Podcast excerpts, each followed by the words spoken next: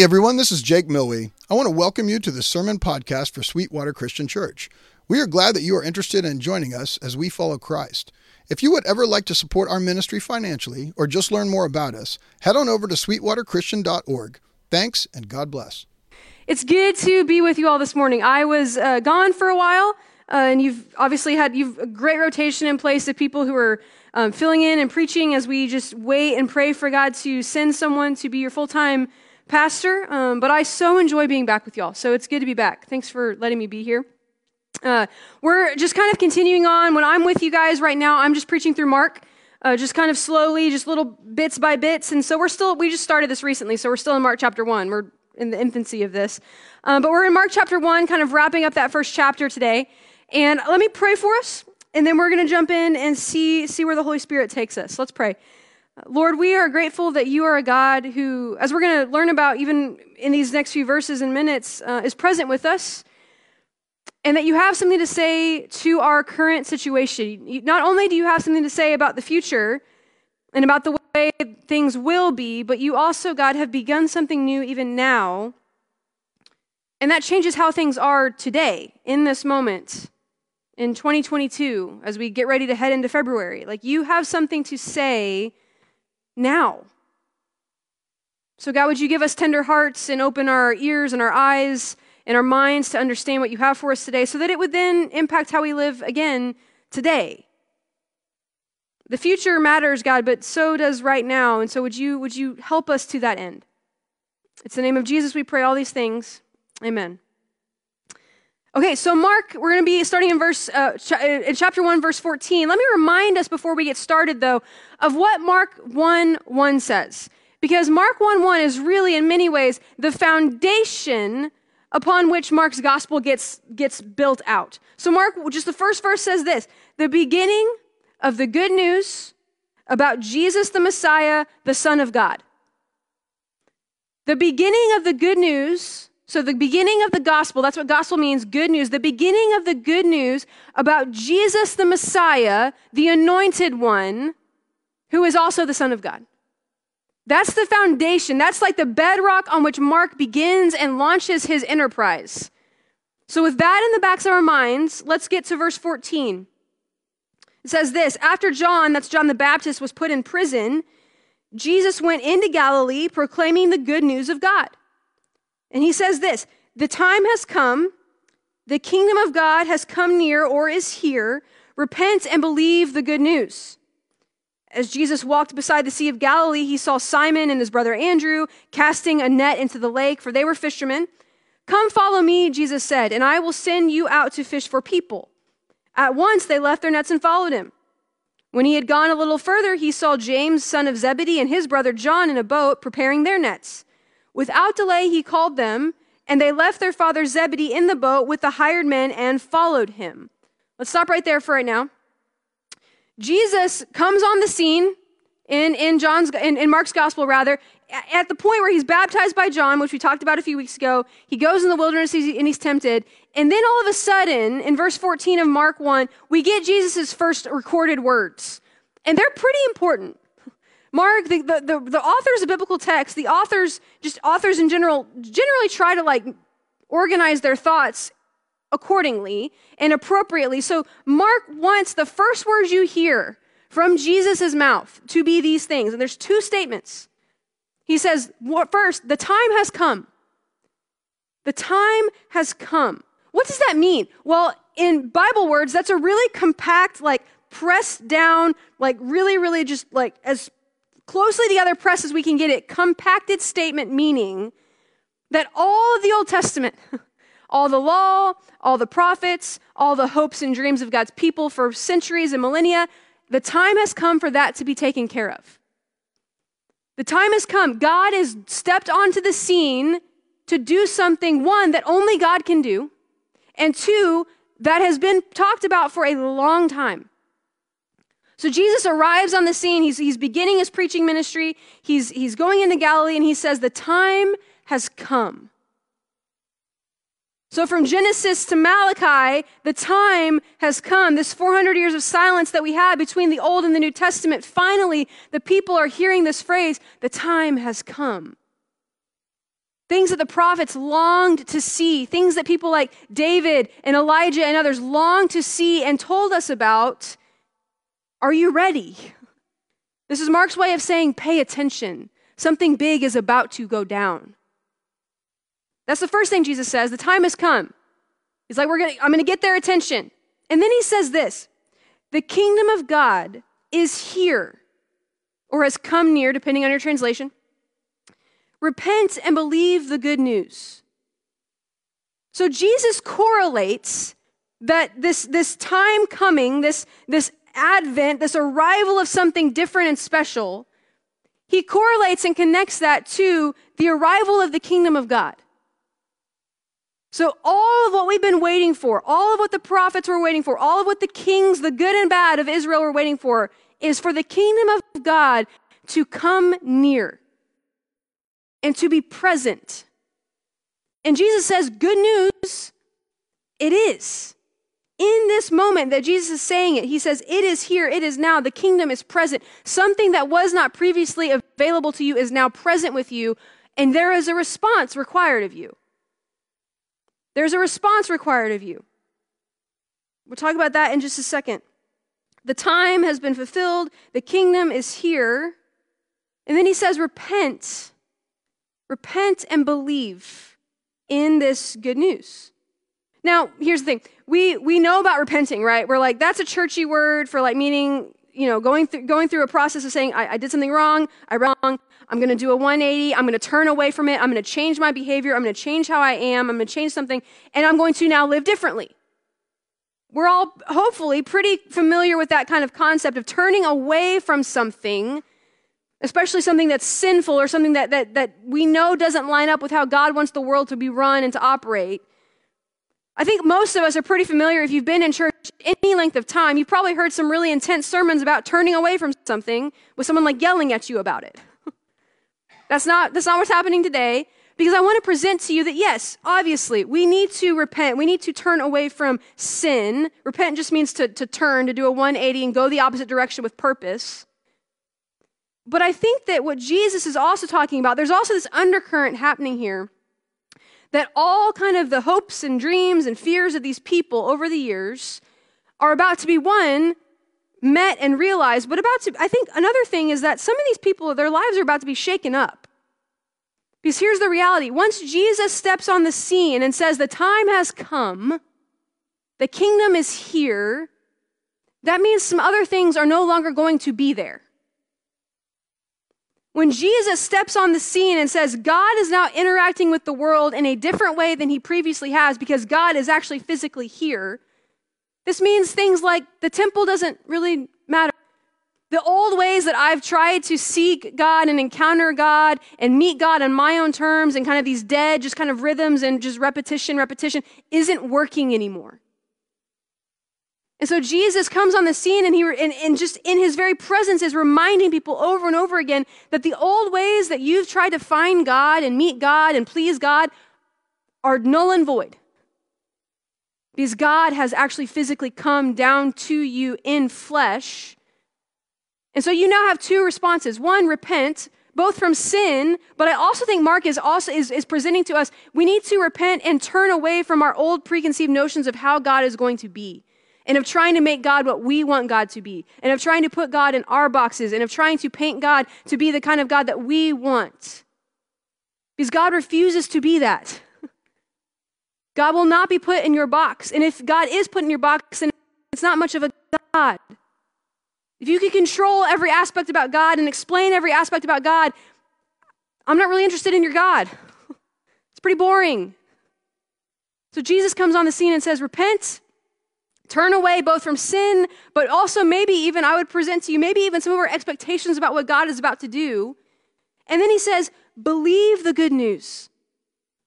So there's both kind of this call to action, but there's also this kind of call to the, the word believe here both means like intellectually, like kind of take it in, absorb it, let it become part of you. But then there's also this almost action element here that says, and it's going to do something to you that now requires some participation. But here's, here's the reality, and here's kind of the good news about the Christian life. We're not asked to do that on our own. Like you're not having to like regenerate yourself and like pull yourself up by your bootstraps every day and make it work and just sludge through this Christian life. No. There's an energy here. There's a gift of the Holy Spirit that happens that we believe as, as Christians happens, and it's good news. Jesus doesn't say, hey, um, the time has come, repent, the kingdom is here. Um, believe in this decent news that might make your day better 10%. Or that might kind of influence you for about a year and once you get like really on fire, but then like it's going to kind of go away and dissipate. No, Jesus says this is good news. And remember, that's how Mark opens his gospel. He says, This is the good news about Jesus, the Messiah, the Son of God. And also remember, this is it all folds in on itself. Underneath all of this is the reality that the kingdom of God is here. You realize this, right? The kingdom of God is not something that you have to wait for until Jesus comes back again. It's not something you have to wait for until you like die. No, no. Jesus began something in his person by his presence that we today, 2,000 plus years later, are still swept up in. Now, do we recognize that this world is just messed up and broken and not as it should be? Absolutely. But do we also recognize that there are moments and glimmers and just places where heaven and earth kind of interlock a little bit and we get glimpses of what a kingdom life looks like because of what Jesus has begun. When you see people kind of living self sacrificially, sacrificially, when you see the church doing what the church should be doing, when you see us responding to the needs of the world, when you see things like that happening, the curtain is pulled back and we get glimpses into the kingdom doing what the kingdom is supposed to do. This is not something we have to like wait for. It's not here 100% yet, but we're catching glimpses of it. And guess what? Part of our call in believing that good news is to be people who bring the kingdom wherever we are. If Jesus can, can arrive on the scene and said, the kingdom is here, I'm beginning something, then we as little Jesuses, we as little Christ, Christians, are now called to carry that same message and that same mission. So, how do we do that? I think Mark then gives us some examples when Jesus goes around and he just starts like calling people out. He's like, hey, yo, you come follow me. You come follow me. You come follow me. And here's what these people do they're fishermen, okay? You guys, if you've, if you've been in church any length of time, you've probably heard some sermons on fishermen and shepherds and how, like, they're not super high up on, on the, the hierarchy of society. They're just out there doing their job. They're, they're, they're fishing, they're fixing their nets, they're selling their stuff, they're going to bed. Like, that's kind of their routine. They're not super high up in society, but there they are doing their jobs. And Jesus comes on the scene and he says, Hey, um, come follow me. And I'll make you fish for people, or I'll make you fishers of men. And here's, here's the thing I think there's three things that, this, that these encounters that Jesus has with these fishermen show us. One, um, it shows us that in order to respond, appropriately to the gospel, in order to respond appropriately to the reality that the kingdom is here, one, you have to recognize Jesus' authority. These fishermen aren't going to leave their livelihoods just for any, any old person who wanders in off the streets, nor should they. That's not, that's not being very wise. You know, they're not tossed to and fro by the wind. They're not just being like, oh, this is the next fad, fad you know, fad. Let's just follow this guy. No, they, there's something about Jesus that compels them. There's something about Jesus that compels them. So they recognize his authority or they recognize something different about him. That's the first thing. The second thing is that they then allow that reality to alter their very lives. They step away from their livelihoods, they step away from their, their people, from their families, from their homes, from their established way of doing. Take up this very itinerant kind of mission life with Jesus.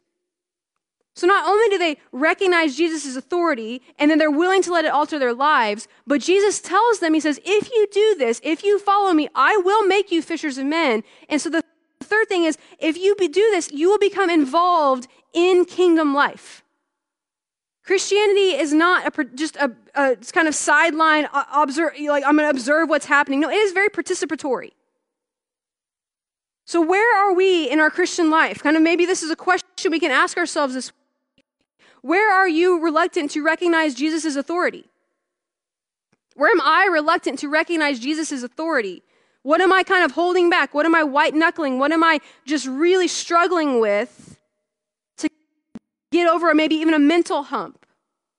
Where am I struggling to recognize Jesus' authority? And here's the good news God's not like over like strong arming you about it. God's very gentle. Jesus is very kind. I think Jesus wants to sit down with us and say, Tell me more about that. Why are you trying to white knuckle these things rather than recognizing my authority over all things and just hand them over? Hand them over. So, where are we not recognizing Jesus' authority? The second thing, kind of the question underneath the second point is where are we kind of white knuckling, refusing to allow it to alter? Where are we reluctant to give an inch to Jesus on something? Where are we reluctant to kind of step out of our comfort zone or step out of our personality type or just kind of stop making excuses and say, you know what? If I actually believe that this is the most important thing in the, in the world and in the cosmos, maybe it's worth me being uncomfortable. Maybe it's worth me altering something or letting the Spirit alter something about me so that I can be a better kingdom representative. That's another possibility. I don't know. I'm just, I'm just throwing out possibilities this morning.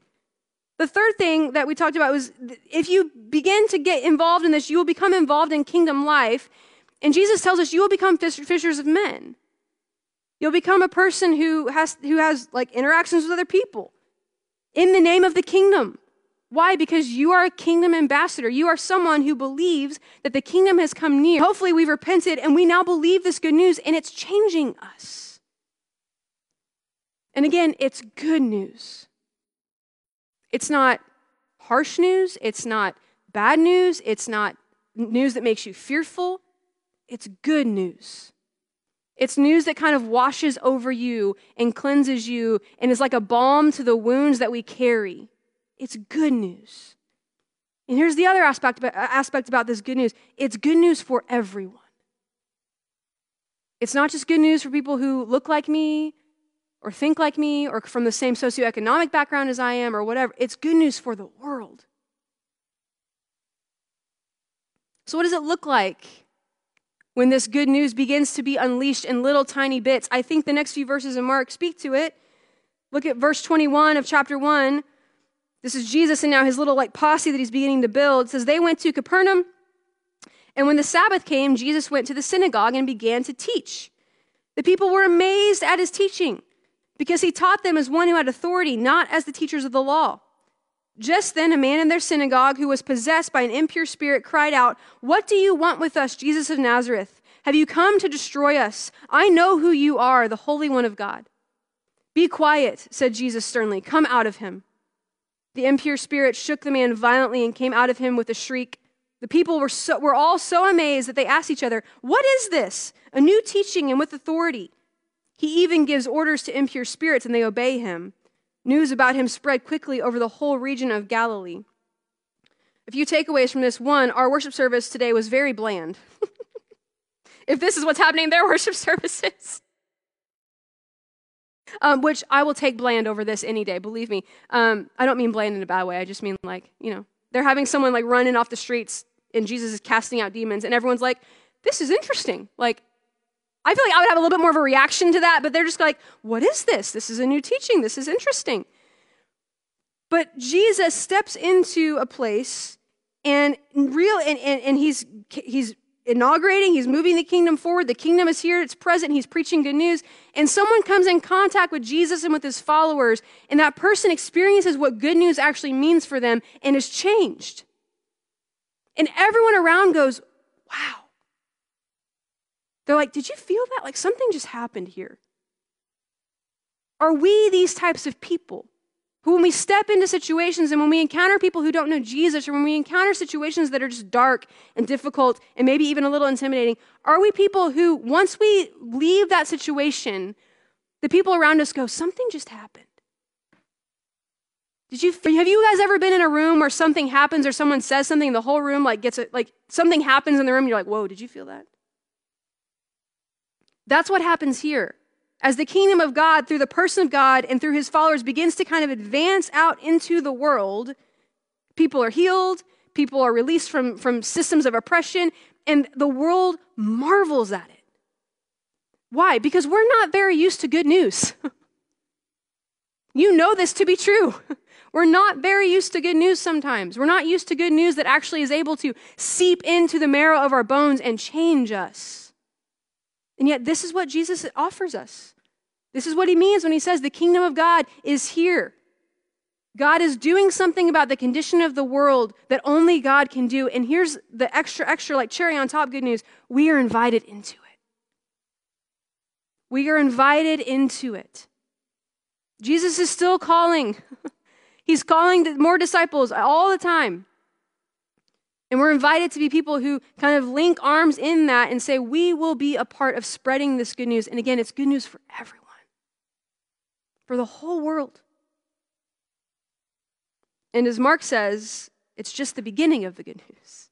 It just keeps going, it just keeps resounding and resounding and resounding. Which is why when you get to Revelation chapter 11, let's read it. Let's read it. We got, we got a minute here.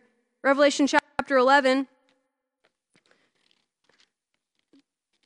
John the Revelator is, is, is recounting his visions and recounting just this grandiose, like apocalyptic picture of what God is doing in the world.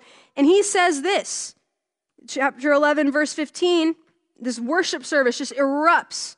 The seventh angel sounded his trumpet, and there were loud voices in heaven which said, The kingdom of this world the way this world operates, the evils of this world, the harshness of this world, the sin of this world, the brokenness of this world has become the kingdom of our Lord and of his Messiah, and he will reign forever and ever and ever. And then the elders fall down and say, We give thanks to you, Lord God Almighty, the one who is and who was, because you have taken your great power and have begun to reign. This is what we long for. This is what Jesus began that is happening even now. The kingdoms of this world are becoming slowly but surely because the kingdom is ever advancing. And, the, and Jesus is ever present with us, and the Spirit is ever just present with us. And God, the Father, is just over all of it. And we are waiting and waiting. But the kingdoms of this world, where Christians put their feet down, get to become the kingdoms of our Lord and of his Messiah. And this is good news. Let's pray. God, thank you for your goodness towards us. Thank you, God, that you're present with us. And Jesus, you know what it is to be in this world and to just have it just be messed up all around you. Jesus, you know what it is to suffer. You know what it is to just look out of the window and just be like, what is going on out there? But God, would you embolden us would you remind us that the kingdom is here and now, and it is with us, and we are a part of it today? And you, would you remind us over and over again that that is good news and that we get to be people who carry good news into a world that is broken? God, we love you and we trust you. We pray all these things in Jesus' name. Amen.